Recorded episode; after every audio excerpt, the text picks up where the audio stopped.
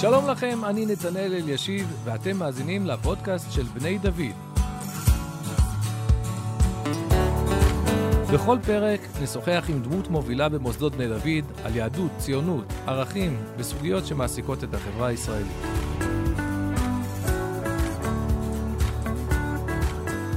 אנחנו רוצים להקדיש את הפרק הנוכחי לרעיון של אנשי אמונה בעולם המעשה. זה נושא שאנחנו מחנכים אליו במוסדות בני דוד, ויש לנו פה דוגמה טובה לכך אה, אצלנו, המנהל הכללי של מוסדות בני דוד, ליאור שטול נמצא כאן איתנו, אנחנו נרצה לדבר איתו על העבודה שלו, על השילוב בין ערכים וגישה אמונית לבין עבודה מעשית, תובענית, גיוס כספים, כל מה שקשור לניהול מוסד. קצת ללמוד על הממשק הזה בין אה, עולם של ערכים ורוח לבין עולם מאוד אה, מעשי. ליאור, אני חושב שאני מכיר אותך די טוב, ובכל זאת יש לי לא מעט חורים שחורים לגבי השנים המוקדמות יותר שלך. אולי אתה מוכן בתור אה, פתיח לספר לנו קצת על הבית שבו גדלת, ומה הוביל אותך יחד עם רעייתך נחמה אה, לקשור את גורלכם דווקא ביישוב עלי ובמוסדות בני דוד? טוב, האמת שכמו אה, כל אדם, נולדתי למשפחה, להורים, לעוד שישה אחים שנמצאים איתי יחד.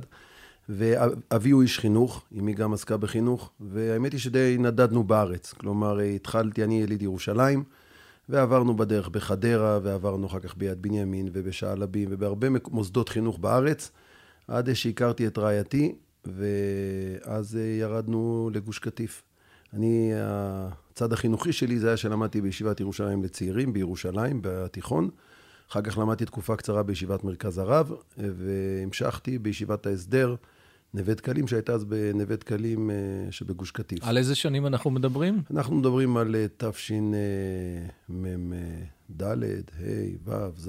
אני התגייסתי בתשמ"ז לצבא. אמצע ו... שנות ה-80, למי שלא פענח את האותיות. את השנים העבריות. ובאמת הגענו לגוש קטיף, הכרתי את אשתי, שירתי בגבעתי. ואז אה, התחתנו וירדנו אה, לגוש קטיף, כאשר אשתי הייתה לו אה, סטודנטית בישיבת, בישיבת, באוניברסיטת בר אילן, נסעה איפה שהיום כבר אי אפשר לנסוע, דרך עזה, כל יום כשעה וחצי לאוניברסיטת בר אילן, ובעצם סיימתי את לימודיי בישיבת ההסדר, והיה מחשבות ללכת להמשך. וכמו תמיד, יש יד מכוונת, שאני מאוד מאמין בה, וחבריי סיפרו לי שיש שבת התיישבות באיזה יישוב שהם לא מכירים, יישוב עלי, ואולי נלך כי היינו זוג צעיר. היו שני יישובים, לא? היה בעטרת ובעלי. נכון. היה אז, השבת הייתה בעלי, אבל הציעו גם, אני רואה שאתה זוכר היטב, את היישוב עטרת, אה, גם כן כאופציה, אבל השבת הייתה עצמה בעלי, וכזוג צעיר שחושב על הכסף, אז אמרנו, וואלה, חיסכון, נוסעים לשבת, לא צריך להוציא כסף, ניסע. לא שיערנו לעצמנו שזה יהיה אוטובוס אה, מאסף, שאסף בערך את כל הישיבות ברחבי הארץ עד שהגענו לילי, זה לקח איזה חמש שעות. ואז הגענו למבנים שהיה כתוב עליהם אה, בני דוד. לא הבנו כמה משפחות יש ביישוב שקראו להם בני דוד. ונכנסנו לתוך המבנים. נפלתם בפח של נהגי אוטובוס רבים, שמנסים להבין את הוויזה שהם קיבלו לבני דוד. לבני דוד, בדיוק. והגענו ליישוב לשבת, שהייתה שבת מאוד חורפית, ובמוצאי אותה שבת אנחנו אמרנו שלפה אנחנו לא נבוא. באיזו שנה זה? זה היה 1991, אה, נעבור לשנים האלה. מעניין, כי אני זוכר שגם כשהרב, אה, זוכר, זוכר שסיפרו לי שגם כשהרב סדן והרב יגאל הגיעו לכאן כדי להקים את המוסד, זו גם הייתה המסקנה שלהם מהביקור, לפה אנחנו לא נבוא. אבל איכשהו, לפה אנחנו לא נבוא, כולם פה, אני רואה. נכון, ואז, ואז בעצם באותה שבת, אה, במוצאי השבת, הגיעו אליי הרב אלי והרב יגאל.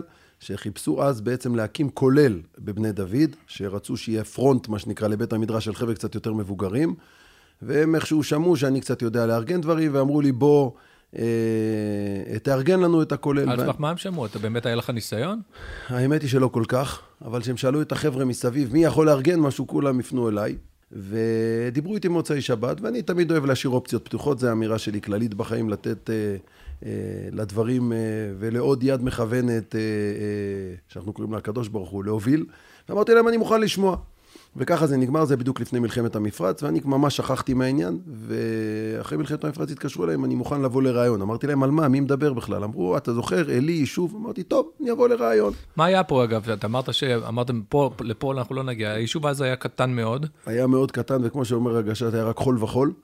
לא היה כבישים. אבל על המכינה בעלי כבר שמעת. ש- שקם הדבר כזה. קצת, לא מה זה, יותר- המחזור לא- השלישי אולי? המחזור השלישי זה היה לא כל כך, זה היה קצת, לא אצלנו יכול להגיד. ברעננה כבר הגיעו העדים. נכון, אבל לגוש קטיף כנראה זה היה קצת יותר רחוק. אה, ו, ובאתי באמת לרעיון, וככה הדברים התגלגלו שהציעו לי, אה, ואז אמרתי להם, באותה תקופה לא היו פלאפונים.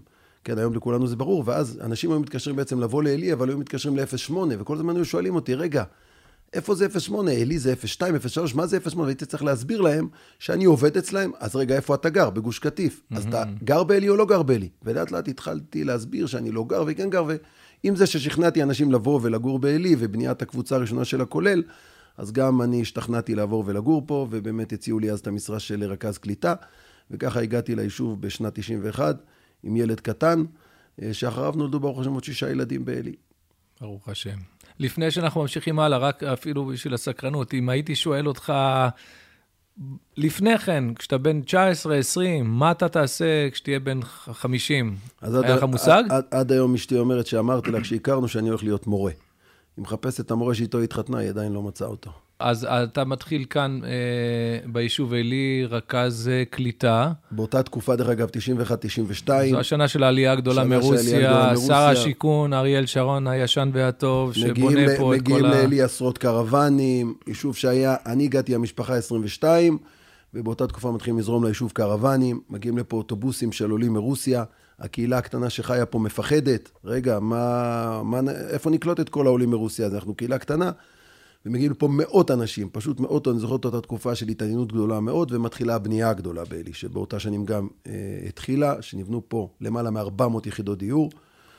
אה, שהיו אז חלום. אני זוכר שבשבת התיישבות, הרב סדן הלך איתנו על הגבעה, איפה שהיו נמצאים כל הבתים, והוא אומר לנו, וזה היה גבעת טרשים, הר טרשים קרח, והוא אומר לנו, תגידו, אתם לא רואים פה את הבתים, אתם לא רואים פה את האנשים, וחשבנו שאנשים הזויים, כאילו, איזה אנשים רואים פה סלעים ו- ושיחים, והם מדברים על בתים ומשפחות. בעיני רוחו, הוא ראה את בעיני כל רוחו זה. הוא ראה את כל הבניינים, הוא ראה את כל הבתים ואת כל החובות, שהיום הכל קיים. ואז התעסקתי עם, ה... פחות עם הבנייה, אבל יותר עם השיווק של הבתים, עם מכירת הבתים. היה פה התפתחות אדירה, בניית שכונות, עשייה גדולה מאוד. בעצם עד שנת 95, שאז עם הגידול החליטו שכבר היישוב הוא לא איזה יישוב קטן וצריך להקים ועד מקומי. אז אתה יודע, רק קוריוז קטן לפני, אני אה, אספר פה למאזינים, כי אה, בדיוק חשבתי על המשמעות של לשכנע אדם לבוא לפה, לקלוט אדם, ואז אני נזכרתי, בדיוק השבוע היינו באירוע שאתה נטשת באמצע, כי נפטרה תושבת, וזה אירוע שהיה לך בו תפקיד, ושאלתי אותך, אוקיי, נכון, זה, יש לה הלוויה, אבל... ואמרת, אני קלטתי אותה פה. אה, זאת אומרת, זה ממשיך ללוות אותך עשרות שנים אחר כך, איזושהי תחושה של... אה, אחריות, שקלטת מישהו, בעצם אה, שינית את כיוון, את מסלול חייו. נכון, אני אדם שמאמין מאוד בקשר אישי, ובקשר החברי עם אנשים, ובאמת האישה, זיכרונה לברכה, נעמי, היא הייתה אחת מהראשונות, היא קנתה דרך אגב את הבית לדוגמה, היה אז בית לדוגמה, וזה דבר מאוד מעניין בחיים. תמיד יש בית שאתה חושב מי יקנה אותו, מה... וזה היה הבית האחרון שנשאר למכירה, וכשהיא הגיעה אמרה, זה הבית הכי טוב מכולם. מה שמראה שהכל מעיני המתבונן. חכמינו אמרו, חן המקום על יושביו. יפה מאוד. אוקיי, בסדר. ואז הם מחליטים להקים פה את הוועד ה- מקומי. אה, המקומי, שזה בעצם המיני עירייה של אה, עלי. בהתחלה אני ממונה, ולאחר מכן נערכו בחירות. ובמהלך הבחירות, במשך שלוש פעמים, נבחרתי כיושב ראש הוועד המקומי, ושירתי שני, 12 שנים כיושב ראש הוועד המקומי אז של היישוב. אתה בעיני עצמך בתחום המוניציפלי, וכמובן, בני דוד, מוסד מרכזי ביישוב שאתה מנהל, אבל זה לא תחום העיסוק העיקרי שלך. והאמת היא, אני זוכר היטב את השנה הזאת, אה, שנה מאוד סוערת שהייתה כאן ביישוב, בחלוף אותם 12 שנים, כשהייתה פה מערכת בחירות, זה, אמרתי, יישוב כזה קטן, אבל זה מין סיפור שאפשר לכתוב עליו אה, אה, כמו על קמפיין גדול. בסופו של דבר, בחרו בקבוצה אחרת שתוביל את הדברים, ואתה עברת בעצם לבני דוד. אה, כיוון שהתחלנו כרונולוגיה, אז אני כבר עכשיו אעצור ואשאל אותך, זה דבר שמכניס אנשים בדרך כלל למשבר אישי לא קטן בחיים. אתה בעצם אה, עסוק בעשייה במשך הרבה שנים, ונבחר שוב ושוב, ופתאום, פתאום לא, אומרים לך, אומרים לך לא. אה, יש הרבה אנשים שחוו את החוויה הזאת, וזה עורר אצלם אה, תחושה קשה.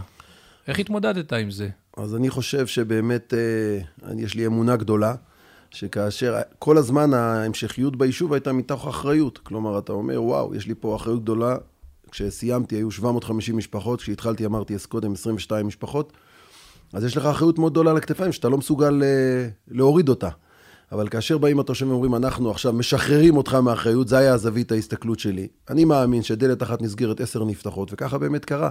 כלומר, בתוך היה 24 שעות של ככה התאפסות על המצב, הבנה שזה קרה, חיזוק של המשפחה והילדים, שגם להם זה לא פשוט. אבא, מקום עבודה מסודר, פתאום הוא צריך לחפש לא, את המשך הדרך. בפוליטיקה זה גם, גם אם זה פוליטיקה מקומית, זה גם קצת אכזרי, זה, זה כאילו אה, לקבל סתירה מאנשים, או חוסר הכרת הטוב.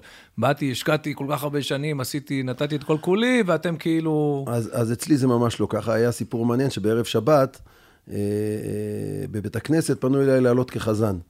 והיו אנשים שהיו בטוחים שאני לא אסכים.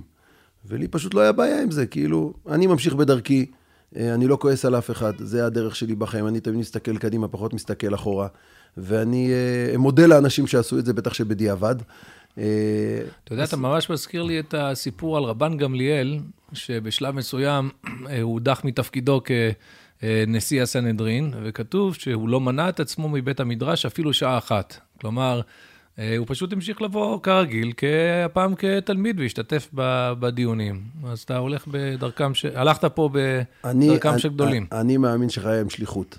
ברגע שהחיים שלך הם שליחות, אז עכשיו יש שליחות אחרת. זה לא שהפסקת אה, לעסוק בדברים אידיאליסטיים גדולים, וחיפשתי מיד את השליחות הבאה, ולא התעכבתי על אה, כאבים והרגשות. ואז אה, בעצם איך הגיע הדבר שנעשה את המנכ"ל של מוסדות בני דוד? אז איך באמת, זה באמת, תוך 24 שעות הרב אלי והרב יגאל התייצבו אצלי בבית ואמרו, אנחנו רק רוצים להזכיר לך שלפני 17 שנה, אנחנו אלו שהבאנו אותך לאלי. פחדו שכבר ייקחו אותך למשהו אחר. ואז הם אמרו לי שהיישוב אמר להם, אה, תקשיבו, אנחנו רק ניקח אותו קצת, אחר כך נחזיר לכם אותו. ואמרו, נתקעת שם 17 שנה, אנחנו מבקשים ממך, תבוא אה, לעבוד איתנו, המוסד גדל, היעדים גדלו, גד, גדלו ואנחנו אה, מחפשים מנכ"ל, מישהו שבאמת ירים את המוסד קדימה לקראת השנים הבאות. האמת היא שלא נתתי להם תשובה מיידית. מה שעשיתי זה פשוט אמרתי, אני מכיר את המוסד, כי גם בכובע הקודם שלי כראש הוועד עזרנו לישיבה ולמוסדות, אם זה בבנייה, אם זה בכל הדברים שהם היו צריכים עזרה לוגיסטית. אבל הלכתי ונפגשתי עם בוגרים. ואמרתי, אני רוצה לשמוע מה הבוגרים, מה הבוגרים חושבים על בני דוד. לא מה הרבנים אומרים לי שבני דוד, או מה הזווית שאני רואה את בני דוד. כי חיפשתי באמת משהו אה, אה, שמשפיע על עם ישראל. זה היה הרצון שלי לעשות משהו שימשיך להשפיע על מדינת ישראל ועל עם ישראל. והיה דבר מאוד מעניין. בחרתי כל מיני בוגרים, חלקם לא הכרתי, שהרבנים אמרו לי, שאלתי את מי לפגוש. והלכתי לכל מיני אנשים שהכרתי, וכולם היה להם אמירה אחת. אצלנו בחיים זה עד בני דוד ומבני דוד. כלומר, מבחינתנו, בני דוד עשתה לנו סוויץ' בחיים. כל אחד לדרך אחרת אולי, אבל המוסד הזה היה מאוד מאוד משמעותי בחיים שלנו. הוא מאוד מאוד הכניס בנו אה, אה, אידיאלים, רצון לעשות, רצון לקחת חלק בעשייה במדינת ישראל. ואמרתי, וואלה, אם זה מה שיוצא מהמוסד הזה ואם זה התוצרים שלו, הכרתי את הסיפורים על הבוגרים ועל העשייה שלהם בכל התחומים, זה מקום שאני רוצה להיות בו שותף. וככה אה, התחלתי לאט לאט עם המשכיות של אה, כחצי שנה ביישוב כדי להעביר את המקל בצורה מסודרת, וכניסה לאט לאט אה, לאלונקה הזאת שנקראת בני דוד, תחת האלונקה. אז באלונקה הזאת, באלונקה אף פעם לא נוסעים לבד. ואתה בעצם נכנס לממשק, שזה מעניין, עד כמה אתה, מקווה שתוכל לחשוף לנו קצת מזה, אבל זה לא פשוט למצוא את עצמך מתחת לאלונקה בממשק עם אה, רבנים.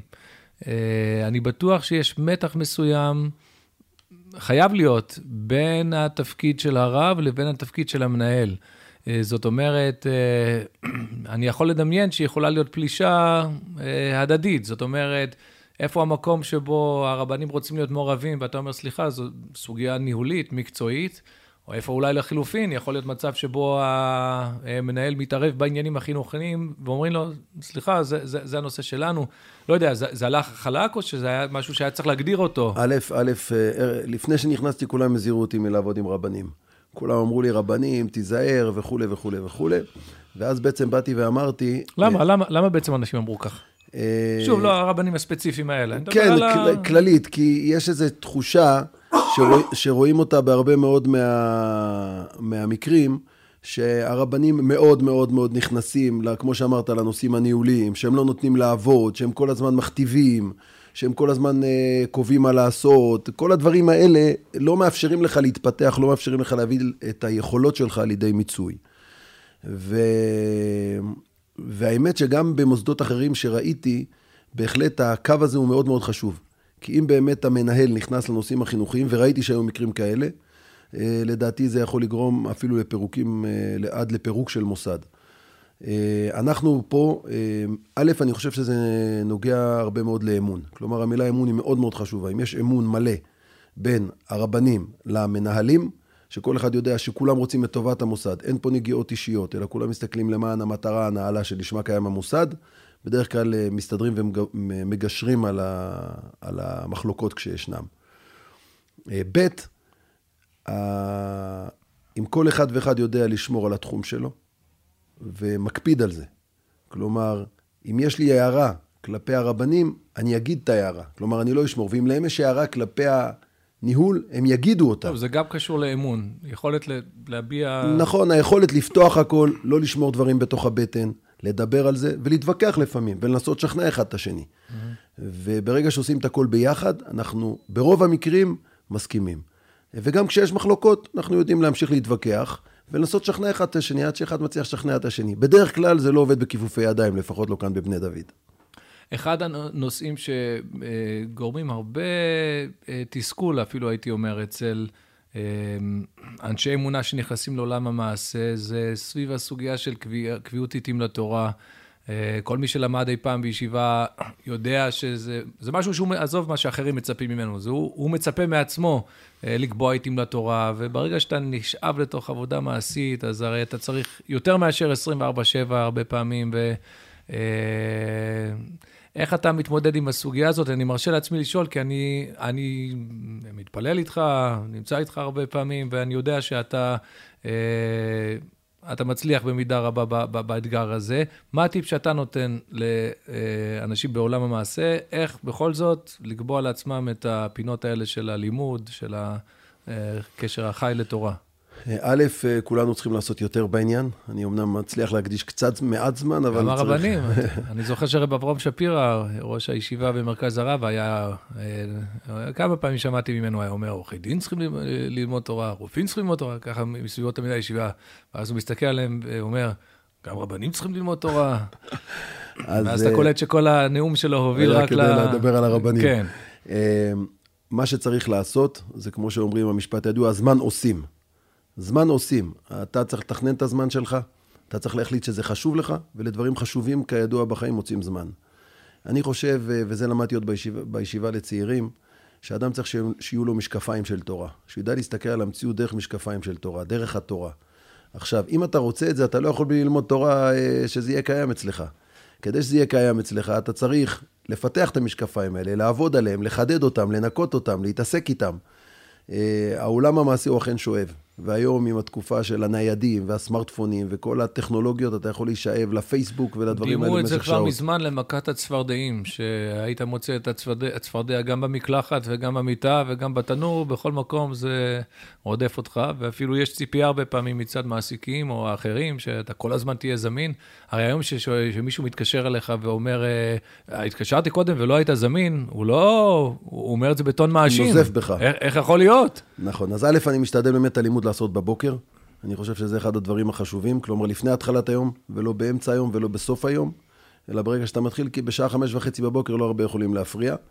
אני חושב שזה דבר חשוב, וקביעות. כלומר, לקחת דבר קבוע, ואם אפשר לצרף אליך עוד בן אדם, אז זה עוד יותר מחייב אותך ולא לעשות את זה לבד. אז אה, קביעות, חברותה, ולמצוא את הזמן ולעשות את הזמן, אני חושב שהדבר הזה ביחד נותן את האפשרות, ואכן, אני חושב שאדם, אה, הרב סדן כתב חוברת שנקראת שיחות לקראת גיוס. שבה הוא נותן המלצות לחניכים איך להתמודד עם האתגרים שבצבא. ואחד הדברים החשובים שם זה הוא מדבר על לימוד תורה. הוא אומר, אפילו לימוד של עשר דקות ביום, זה כבר חשוב לכל יהודי ויהודי כדי שיהיה לו חיבור לתורה. אז אני משתדל לעשות את זה. ואני גם יודע שאתה לומד למשל דף יומי, אתה בעצם, אה, הרבה פעמים לימוד התורה הזה, הוא לא קשור לתחום העיסוק בכלל. הוא, אתה יכול ללמוד, הרי כשאתה לומד דף יומי, אתה, אתה, אתה יכול לגעת בסוגיות של אה, קודשים וטהרות וכל מיני דברים אה, רחוקים. כן, כן, אכן. וזה את... עדיין נותן כוח? זה ממלא? נותן, נותן המון כוח. א', הרבה אנשים אומרים שכמעט בכל דף אפשר למצוא הקשר לאותו יום. אה, וזה אכן אה, בהרבה מאוד פעמים. ב' זה רחב אופקים. זה כבר הוכיח הרב פוברסקי שמו, נכון? כן, כן, כן. זה אז, אז זה בהחלט זה, אבל אני משתדל גם מעבר לזה, גם לקראת חגים, להתמלא. כידוע, לבני דוד יש אתר גדול מאוד שיש בו עשרות שיעורים. ומאות שיעורים ואלפי שיעורים בכל הנושאים, ואפשר להיכנס פשוט ולהאזין. משתדל גם תוך כדי הליכה לפעמים להאזין, כל מיני דברים כאלה, להתחבר לעולם הרוחני. אז זה מעניין, כי אני, אה, אני זוכר, אה, אה, הרי הייתה תקופה שהמוסד קיבל חשיפה לא כל כך טובה בגלל כל מיני דברים שניסו לשאוב מה... שיעורים באתר, ועלתה מחשבה אולי לסגור את האתר, כי אתה חושף את עצמך, ואז אפשר להוציא כל מיני משפטים מהקשרם. ואני זוכר שאתה הובלת את הקו שהתנגד לסגירת האתר, כי אמרת, אנחנו לא יכולים לוותר על ה... אה, זה כל כך הרבה אנשים שזה ממלא אותם ובונה אותם, שיש בית מדרש שלם ושיעורים, וזה כל הזמן מתחדש. אז אתה בעצם כאילו נאבקת את המאבק של אנשים כמוך, שהם לא יכולים להיות אה, קבועים בבית המדרש, אבל הם יכולים באמצעות ה... אני חושב שבית המדרש, היום זה בית המדרש השביעי שלנו, הוא בית המדרש הגדול ביותר. יש אליו עשרות אלפי כניסות בחודש. עד כדי כך שבוגרים שלנו שנמצאים בכל מיני מקומות בעולם, וה... שביעי, רק אני אסביר, שביעי אתה מתכוון שיש לנו את המוסדות. שש מוסדות, והוא כן. הבית מדרש השביעי, תודה. והבית מדרש הזה אה, מגיע אפילו עד יפן, יש לנו בוגר שהיה ביפן, והחבר שלו שאל אותו, אה, מה אתה מקשיב? אז הוא נתן לו את האוזניה, אמר, שמע, אני לא מבין שום דבר, אני מרגיש שיש שם משהו מיוחד, משהו שמחבר אותך ומחיה אותך, אולי יש את זה ביפנית. אנחנו עכשיו מחפשים רב, אולי שיודע יפנית, שאולי יכול להעביר את השיעורים גם ביפנית, אבל... אתה מזכיר לי שאני גיליתי שיש לי עוקב בפייסבוק מאיראן, ואני כל הזמן לא יכול לדעת האם זה... אה, מעין אלי כהן שלנו שם, אני מקווה שלא, כי אז כמו שאני עולה על זה, גם הם, או שזה מרגלים שלהם, או סתם מישהו, לך תדע. בכל העולם, באמת הכוח, גם לרשת יש כוח עצום. ואנחנו משתדלים לנצל אותו, וחלק מזה זה גם הפרויקט הזה שאנחנו עושים עכשיו. אז זה, זה ביחס באמת ל, ללימוד תורה. נושא שני שאנחנו כל פעם אה, אה, פוגשים בו קושי של, שוב, מי שנכנס חזק לתוך עולם המעשה, מי שנכנס לתפקידים ניהוליים, כאלה אה, תפקידים תובעניים, אז הנושא של האתגר של אה, משפחה, אה, להקדיש זמן למשפחה. אה, אגב, אני אעיר שלהקדיש זמן למשפחה, הרבה פעמים אנשים מפרשים את זה כלהקדיש זמן לילדים בהכרח, אבל לא פחות חשוב מזה, אולי יותר חשוב, זה הזוגיות, שיהיה משהו בזוגיות שהוא לא רק סובב סביב זה שאנחנו מגדלים ילדים, ואז כשהם גדלים אנחנו צריכים למצוא את אחת השנייה מחדש. האם יש לך בזה, אה, הרי אה, זה אה, בין 50 לעצה, נכון? כן. אז בדיוק חגגנו לך יום הולדת לפני כמה זמן, אז אנחנו מבקשים ממך עצות בתחום הזה. למי שנכנס לעולם המעשה, מה אתה יכול להגיד על הנושא הזה של קודם כל, משפחתיות? אני חושב שחיבור של המשפחה לאתגר שאתה מתמודד איתו ולאידיאל שאתה מתמודד איתו, תורם המון. כלומר, עצם זה שהילדים יודעים שאבא עושה דברים חשובים, והם יודעים גם מה הוא עושה, והוא מספר להם, הוא משתף אותם בחוויות שלו ובאתגרים שלו, אני חושב שזה תורם המון שכל המשפחה מאוחדת סביבך, זה לא רק עניין שלך, זה לא שאני הולך לעבודה וחוזר, העבודה איתי גם בבית. משפחה מגויסת. משפחה מגויסת, בדיוק, וזה דבר מאוד מאוד חשוב. דבר שני, שבת, סוף שבוע, אחד הזמנים המדהימים, אה, לנצל אותו למשפחה, לזמן לילדים, אה, אין טלפונים, אה, יש שקט. סעודות השבת, להקדיש אותם לשירה משותפת, לדברים משותפים, שכל אחד יספר את החוויות שלו מאותו שבוע. שיתוף הוא דבר מאוד מאוד חשוב, וכשיש הזדמנויות זה לקח את הילדים איתך לחלק מהפעילויות. אם לדוגמה שבוע שעבר אה, שתי בוגרים שלנו סיימו קורס טייס והחלטתי לקחת איתי ילד לשם, אז גם בדרך יש זמן לדבר איתו, וגם בעצם זה שהוא שותף לחוויה, הוא רואה את התוצאות של מה העשייה של אבא שלו. אני חושב שזה דבר מאוד מאוד חשוב שמחבר ומקשר, וכמובן האישה שזה השותף הצמוד. ליאור, אני יודע שאתה מקדיש הרבה מהזמן שלך הרבה מהמאמצים שלך לגיוס אה, כספים, ככל שהמוסדות פה מתפתחים, אז העול הכלכלי או הנטל אה, נעשה כבד יותר, בסופו של דבר אה, צריך להחזיק את כל זה. אני מכיר הרבה אנשים שמוכנים לעשות המון דברים במסגרת העבודה או מחוץ לעבודה, אבל דבר אחד יהיה להם מאוד מאוד קשה לעשות, וזה לבקש כסף מאנשים. איך אתה מתמודד עם הסוגיה הזאת ברמה האישית? אתה בעצם עומד מול אדם ואומר לו, יש בארצות הברית את המונח hard-earned dollars, הדולרים שעבדת קשה להרוויח אותם, ואתה אומר, שלום, אני חושב שכדאי שחלק מהדולרים שעמלת עליהם, כדאי שהם יהיו אצלנו. אה, כמובן. כמובן שזה בדיוק מה שאני לא עושה. כלומר, יש הרבה אנשים שחושבים, אני זוכר פעם ראשונה שנסעתי בארצות הברית, אז אמרו לי, תשמע, זה שטויות, אתה הולך שם, יש שם עצים שפשוט תלויים עליהם דולרים, ואתה קוטף. או מישהו אמר לי, אמריקאים זה כמו כספומט, אתה לוחץ על הכפתור, הכסף יוצא. אה, א', גם אם זה היה ככה... אלה לא אנשים עם הרבה קבלות בתחום של גיוס כספים, אה, אני מניח. כנראה שלא, ואם כן, אז זה היה אה, קבלות חד פעמיות. כן. הנושא של גיוס כספים, אני לא רואה, א', קוראים לזה היום גיוס משאבים, אתה יודע, קוראים לזה, יש לזה כל מיני שמות יפים. לכל דבר היום קוראים לזה. או שנורר, או שנורר, זה גם מילה ש... אני מחפש שותפים, ולא מחפש כסף של אנשים, אני מחפש אנשים שיאמינו במפעל הזה, יבינו את חשיבותו למדינת ישראל ולעם היהודי, וירצו להיות שותפים בו. וברוך השם יש כאלה. אה, ולכן השיח שלי עם האנשים הוא בכלל לא על הכסף. הכסף זה מגיע בסוף, ולעיתים הוא לא מגיע ממני. אם הצלחתי, אז הוא מגיע מהם. כלומר, אומרים, איך אני יכול להיות שותף, איך אני יכול לעזור. וכן, במקצוע הזה גם הרבה פעמים צריך לדעת לקבל לא. אני זוכר שפעם התייעצתי עם מישהו, אז הוא אמר לנו, ואז קיבלת לו, אז מה קרה? אמרתי לו, תשמע, זה לא נעים. אז הוא אומר, אז לא נעים. אה, ויש גם סיפור על הרב גרוסמן, שפעם הוא היה אומר שלבקש מיליון דולר או לבקש דולר זה אותה בושה. אז כבר עדיף לך לבקש את המיליון. את המיליון. אז uh, הנושא הזה הוא בהחלט uh, אתגר לא פשוט. א', להגיע לאנשים, לאתר את האנשים שמתאימים למוסדות כמו בני דוד. אני גם מניח שרוב האנשים שהם באמת בעלי אמצעים, אז אתה בעצם במעין תחרות. גם אם אתה לא אוהב להסתכל על זה כך, אתה בתחרות מול עוד הרבה מאוד מוסדות וגופים. אנחנו ת... כולנו מכירים את זה מגיוס המשאבים למוסדות. אה, ב... הם תמיד אומרים לי, אתה חושב, האנשים אה, ש... שהם באמת אמיתיים איתי, אומרים, אתה חושב שמה שאתה עושה זה הדבר הכי חשוב בעולם, אבל יש כמוך עוד כמה. כן, תראה, אני בשבוע הספר, אנשים אומרים, אבל יש כל כך הרבה ספרים, ואני אומר, אתה צודק, אי אפשר לקנות, הוא אומר, אי אפשר לקנות את כולם, אמרתי, אתה צודק, תקנה רק את שלי. אז... אז בהחלט אה, זה מה שאני מנסה להציע, ובסוף, ובסוף אני אומר לאנשים, תראו, אה, אני מציע את מרכולתי, אני מזמין אתכם לקנות אותה, וגם אם לא תקנו אותה, אני חושב שאולי הפסדתם איזושהי שותפות במפעל חשוב. אני חושב שלבני דוד יש קבלות אה, שרואים אותן בשטח, ואני לא מדבר על איזשהו משהו תיאורטי. אלא על מפעל שיש לו היום 4,000 בוגרים, על אה, אנשים שנמצאים בנקודות השפעה במדינה, אם זה בביטחון, אם זה בחינוך, אם זה בעולם העסקי, אם זה בעולם האקדמי.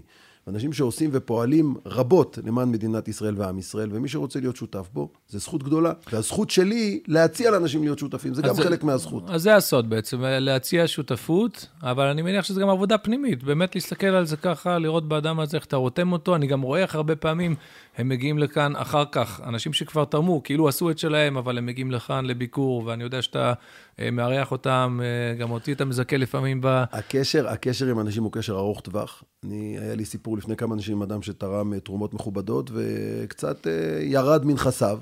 וכשהגעתי לעירו, אז הרמתי לו טלפון, שאלתי אם אפשר להיפגש, הוא אמר, ואני לא יכול לעזור לך. אמרתי לו, מה הקשר? אנחנו חברים, אתה שותף, אז בוא נשב, נדבר, נספר לך מה קורה, ומכאן נתקדם הלאה. אני חושב שאנשים, גם אנשים שיש להם כסף, הם לא מחפשים רק לתת כסף, הם מחפשים להיות שותפים. כל עולם הפילנטרופיה, אה, לדעתי העולמי משתנה. אנשים מחפשים לדעת מה קורה איתם, הכל עובר לעולם העסקי. כלומר, גם פילנטרופיה זה עסק. אדם רוצה לראות שהכסף שלו עובד, שהכסף שלו מביא תוצאות, שהכסף שלו מביא אה, אה, נכסים. יש גם יותר ציפייה, אני חושב, היום בחברה, שכל אחד יתרום למישהו למשהו. זה קצת בושה היום להיות אה, אדם שלא קשור. לא החברות היום אה, מתפארות בשותפות בשיווק שלהם. בשיווק החברתי, היום יש לזה מושג, שנקרא כן. בעולם המקצועי שיווק חברתי. זה נכון. אנחנו פחות אה, עובדים מול חברות, אלא באמת הרבה מאוד עם אנשים פרטיים. דרך אגב, בארץ ובעולם יש פה נושא שחשוב לציין, שיש לנו למעלה מ-4,000 בוגרים.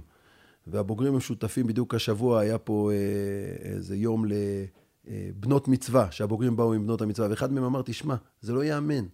לפני למעלה מ-15 שנה, מנהל הישיבה בא ואמר לי, תיתן סכום קטן, תן 18 שקל בחודש, מה אכפת לך? הוא אומר, 18 שקל. אמרתי לו, אני חייל, הוא אומר, 18, אתה יכול לתת, תן 18. אומר, אני במשך 15 שנה התחלתי ב-18, והיום אני כבר תורם מאות שקלים, ואלפי שקלים בשנה לבני דוד, הכל מתרומה חודשית קטנה. כלומר, חלק גדול באמת בתרומות שלנו, זה בא מבוגרים, מהורים, שמעריכים את המוסד הזה, יודעים את מה שעושה, ואיתם, דרך אגב, זה תענוג, כי אני לא צריך להתחיל מההתחלה להסביר מה בני דוד עושה, יש להם את התוצאות בבית, או כמו שאני אומר לפעמים לאנשים שאני מתקשר אליהם, ואני אומר להם, תשמעו, קיבלתם חתן מבני דוד, אתם צריכים לשלם על החתן. אז העבודה שלך במסגרת הגיוס והשותפות, אז העבודה שלך מביאה אותך לשהות בקהילות יהודיות בחו"ל. לתקופות ממושכות. מעניין מאוד לשמוע מה למדת, זה נושא שאני מניח שלא הכרת לפני שנכנסת פה לתפקיד, אולי קצת כן, בניהול של, ה, של היישוב, אבל מה למדת בשנים האלו על הקהילות היהודיות בחו"ל? מה אולי, בדרך כלל יש גישה חד-סטרית, כאילו אנחנו באים להראות להם את האור, אה, הם אולי לכל היותר יכולים לתרום לנו, אבל אנחנו יודעים, אבל אני חושב שאתה מהאנשים שמבינים שזה דו-סטרי, יש מקום ללמידה, מה אולי אנחנו כח, כחברה ישראלית בכלל, אולי חברה דתית בפרט, יכולים ללמוד מהמבנה של קהילות יהודיות בחו"ל. אז באמת את הקשר עם הקהילות בחו"ל התחלנו כשהייתי אה, ראש הוועד ועשינו אה, קהילות תאומות עם בית כנסת בבולטימור. ואז באמת נחשפתי לכוח ולעוצמה, ואז הבנתי שבעצם רב קהילה בארצות הברית, זה לא כמו רב בארץ. רב קהילה בארצות הברית בעצם ראש העיר, הוא ראש הקהילה. הוא לא רק... מנהיג. המנהיג, בדיוק, הוא המנהיג שמוביל את הקהילה, וזה היה באמת מאוד uh, מקביל לתקופה שאני uh, הייתי ראש קהילה וראש הוועד בעלי. וכבר כשהתחלנו עם הקשר שם בקהילה, נכון שהם תרמו לי כספים, אבל כל ילד, אני עשיתי יוזמה, נקטתי ביוזמה שכל ילד שמגיע שם לגיל בר מצווה, מקבל משהו מעלי. כל ילדה שמגיעה לגיל בת מצווה מקבלת משהו מעלי. ואני חושב שגם הקשר שלי עם כל התורמים והידידים של בני דוד הוא דו צדדי. כלומר, אני מביא להם ספרות על, על מה שקורה בארץ, אני מעדכן אותם, אני מביא להם ספרות תורנית באנגלית שהם לא נחשפים אליה, מה שאנחנו קוראים תורת ארץ ישראל. תורת ארץ ישראל. תורת ארץ ישראל. ואני חושב שמה שניתן ללמוד מהרבנות שמה, זה קודם כל הקשר האישי של הרב עם כל אחד ואחד ועם כל חבר בקהילה. האחריות שהרב רואה על כל חברי הקהילה, אם זה לא רק בהגעה לבית כנסת, ולא רק בשיעור התורני, אלא להיות איתו בשמחות, להיות איתו לא עלינו כשיש לו אתגרים ו- וצרות. אה, והדבר היפה שם, אני חושב, שיש לרבנים אצלנו אה, מה להוסיף בעניין, זה כל הנושא הזה של תורת הנאום, היכולת להביא את הדברים שלך לקהילה שלך, להעביר אותם בצורה טובה. למשוך את האנשים לשיעורים בעזרת שמות, שימוש באמצעי מדיה. יש שם הרבה מה ללמוד, כי הרבה פעמים אה, בארץ ברור שאם רב נותן שיעור אז כולם צריכים להגיע. וכששם האתגר הוא יותר גדול, ומול התרבות המערבית להוציא את האנשים מהבתים שלהם, אה, בהחלט יש כל מיני אמצעים ויכולות שהרבנים שם פיתחו, שיש מה ללמוד איתם. לא מזמן נפגשתי עם איזה רב קהילה שהוא פורש, והוא יוצא עוד מעט לגמלאות, אמרתי לו, תגיע לארץ, אני חושב שאתה יכול להקים פה בית ספר לרבנים, כן. כדי באמת לדעת להעביר את היכולות האלה. בכלל, אה, רבנות כ- כמקצוע במובן החיובי של המילה, שאדם רואה בזה את עיקר תפקידו, ו... אה, זה גם קשור ליכולת של קהילה כמובן לממן את זה. לשלם על הדברים האלה, נכון. אה, אני מכיר את זה גם אה, ממשפחתי, אתה גם מכיר את... מכיר את זה היטב. את אותם רבנים שבעצם הם רבנים במשך עשורים שלמים במקום מסוים. זה שילד, הרב היה בברית המילה שלו, בבר המצווה, הוא זה שר לו את החופה, וש... אחר כך המשך הדורות. זה קשר עמוק לתורה שעובר. בהחלט, הרב, הרב מרגיש שם אחראי על כל אחד ואחד בקהילה שלו. אחראי לא רק על חייו, אלא אחראי גם על אמונתו ועל השקפתו ועל ילדיו, ומנסה לעזור לו להתמודד עם כל האתגרים שניצבים בפניו ולקדם אותו בחיים. הרב רואה חלק מתפקידו זה את קידום האדם אה, על כל צד. יש כאלה שמתחברים לזה, וגם שם יש כאלה שלא מתחברים לזה. ליאור, אתה יודע בכמה מדינות היית? וואו. וואו, הרבה. לא מדבר על טיסת קונקשן. לא, האמת היא שיש לי אוסף כוסיות שאני אוסף, ויש שם למעלה מ-150, אבל חלקם חוזרות על עצמם. אבל uh, זכיתי להיות גם, ב, אני חושב שכמעט בכל, מה זה כל? הייתי בכל, באנטארקטיקה לא הייתי. אבל הייתי באוסטרליה, בקהילה היהודית שמה, ואפילו יש לנו תורמים מאוסטרליה, וארצות הברית, ודרום אמריקה, צפון אמריקה, ומרכז אמריקה, ואירופה. אבל יש עוד הרבה מה לעשות. יש עוד הרבה מה לעשות, צריך לחבר את היהודים לארץ ישראל. אני חושב שחלק... מהקשר של האנשים מבני דוד, הוא גם מחבר אותם לארץ. כי אני ראיתי שכל פעם שקרה אירוע, לדוגמה, כשהיה את המבצע האחרון ב... בעזה, צוק איתן, אז uh, התקשרו אליי אנשים, מה אנחנו יכולים לעשות בשבילם? מה, אנחנו יושבים פה בחוץ לארץ, רוצים להיות שותפים. עכשיו, ברגע שיש להם את הקשר עם המכינה, עם בני דוד, הם מרגישים קשורים לארץ, אכפת להם.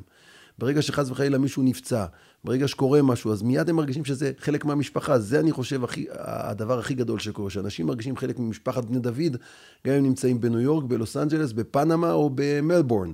בכל מקום שהם נמצאים, הם מרגישים חלק מהמשפחה, הם מרגישים אחריות על המשפחה, וכשמשהו קורה למישהו במשפחה, טוב או רע, הם אה, שותפים אליו.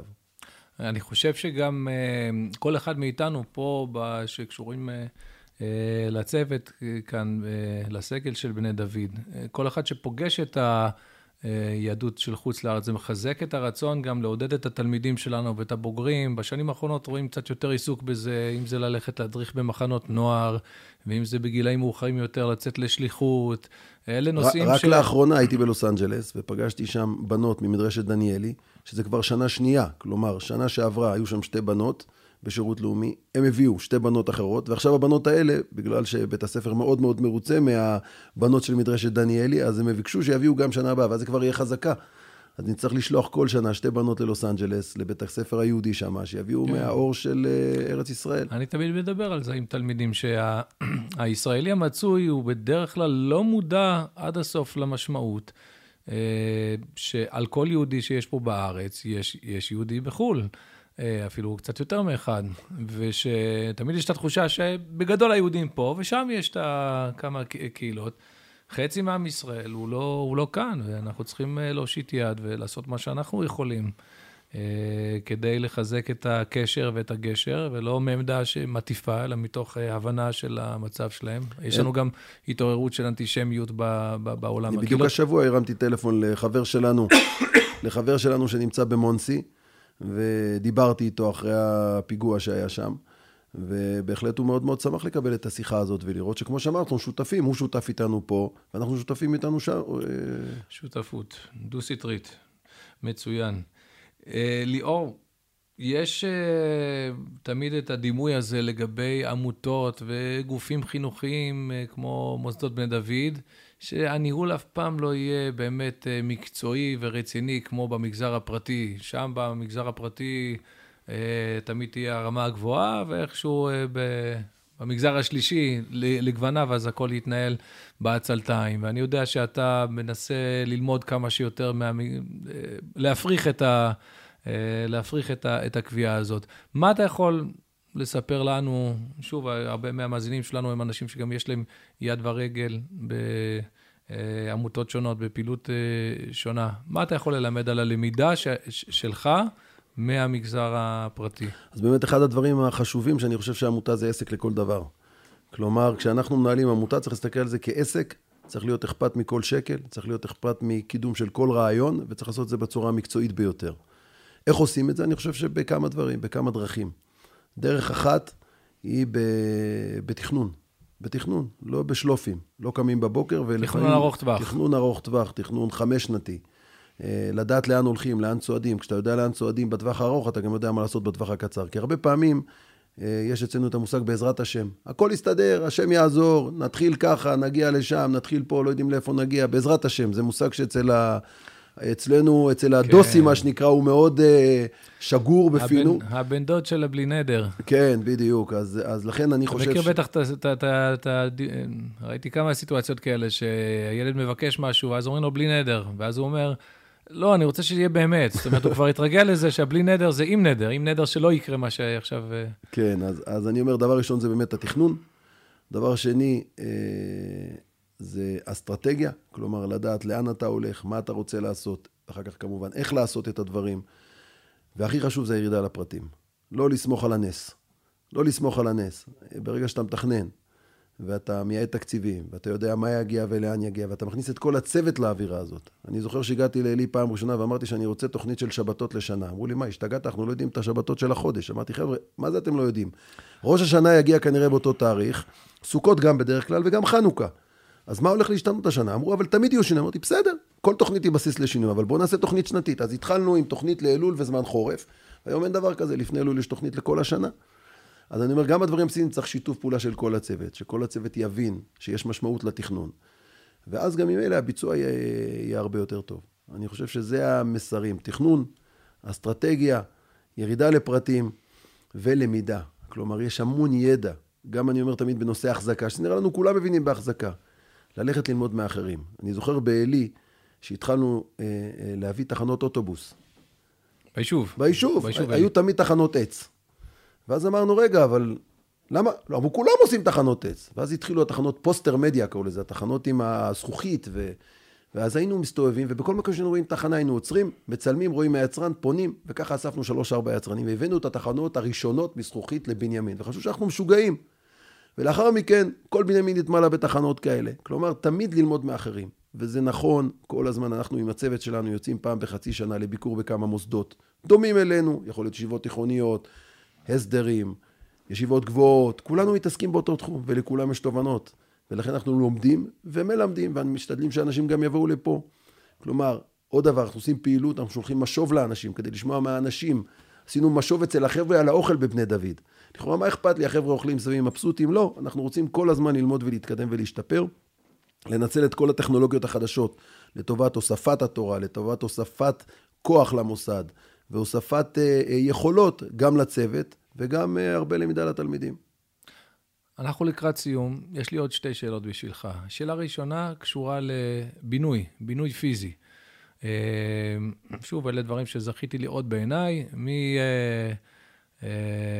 ממעין מחסן נטוש שבו אנחנו למדנו בהתחלה, יש לנו היום באמת אתה יודע מה המטראז' אגב? כמה מטרים אה, נבנו פה מאז שאתה בתפקיד? אלפי מטרים רבועים, מן הסתם. הברכה שרויה בדבר הסמוי מן אה, אז אנחנו לא נפרט. אבל אני אשאל אותך, איך התחושה כשבניין, הרי כל מי שבנה בית יודע איזה תיק זה. אתה פה בנית לא בית, בנית לצורך העניין אה, בניין, מוסד. איך ההרגשה כשזה מסתיים? מה זה עושה? סיפוק, רצון לעוד? אני חושב שהרגשה... יום-יום לבוא ולראות את המבנים האלה, שאתה בעצם, החיים שלך מושקעים בהם. כן, אבל החיים שלי מושקעים ב, ב, בתוכן שבמבנים, לא בקירות. הקירות זה כלי. אני, כשאני נכנס, תמיד החבר'ה הרבה פעמים אומרים תודה רבה, אני אומר להם, חבר'ה, הלימוד שלכם זה התודה רבה.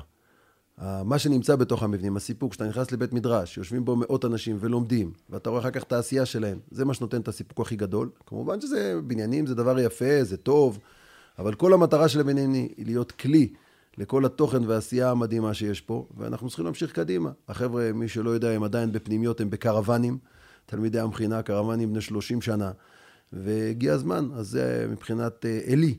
זה הפרויקט הבא שלנו לבנות... אה, אז אתה בעצם אה, פותח פה לשאלה הבאה, האחרונה. רציתי באמת לשאול אותך, עם הפנים קדימה, בעזרת השם, מה האתגרים שאתה באופן אישי רואה לבני דוד בשנים הקרובות? בוא נאמר שיש שאלות אה, חינוכיות, אידיאולוגיות, רעיוניות, אבל מבחינה אה, ניהולית, אז נבנו מבנים והוקמו מוסדות.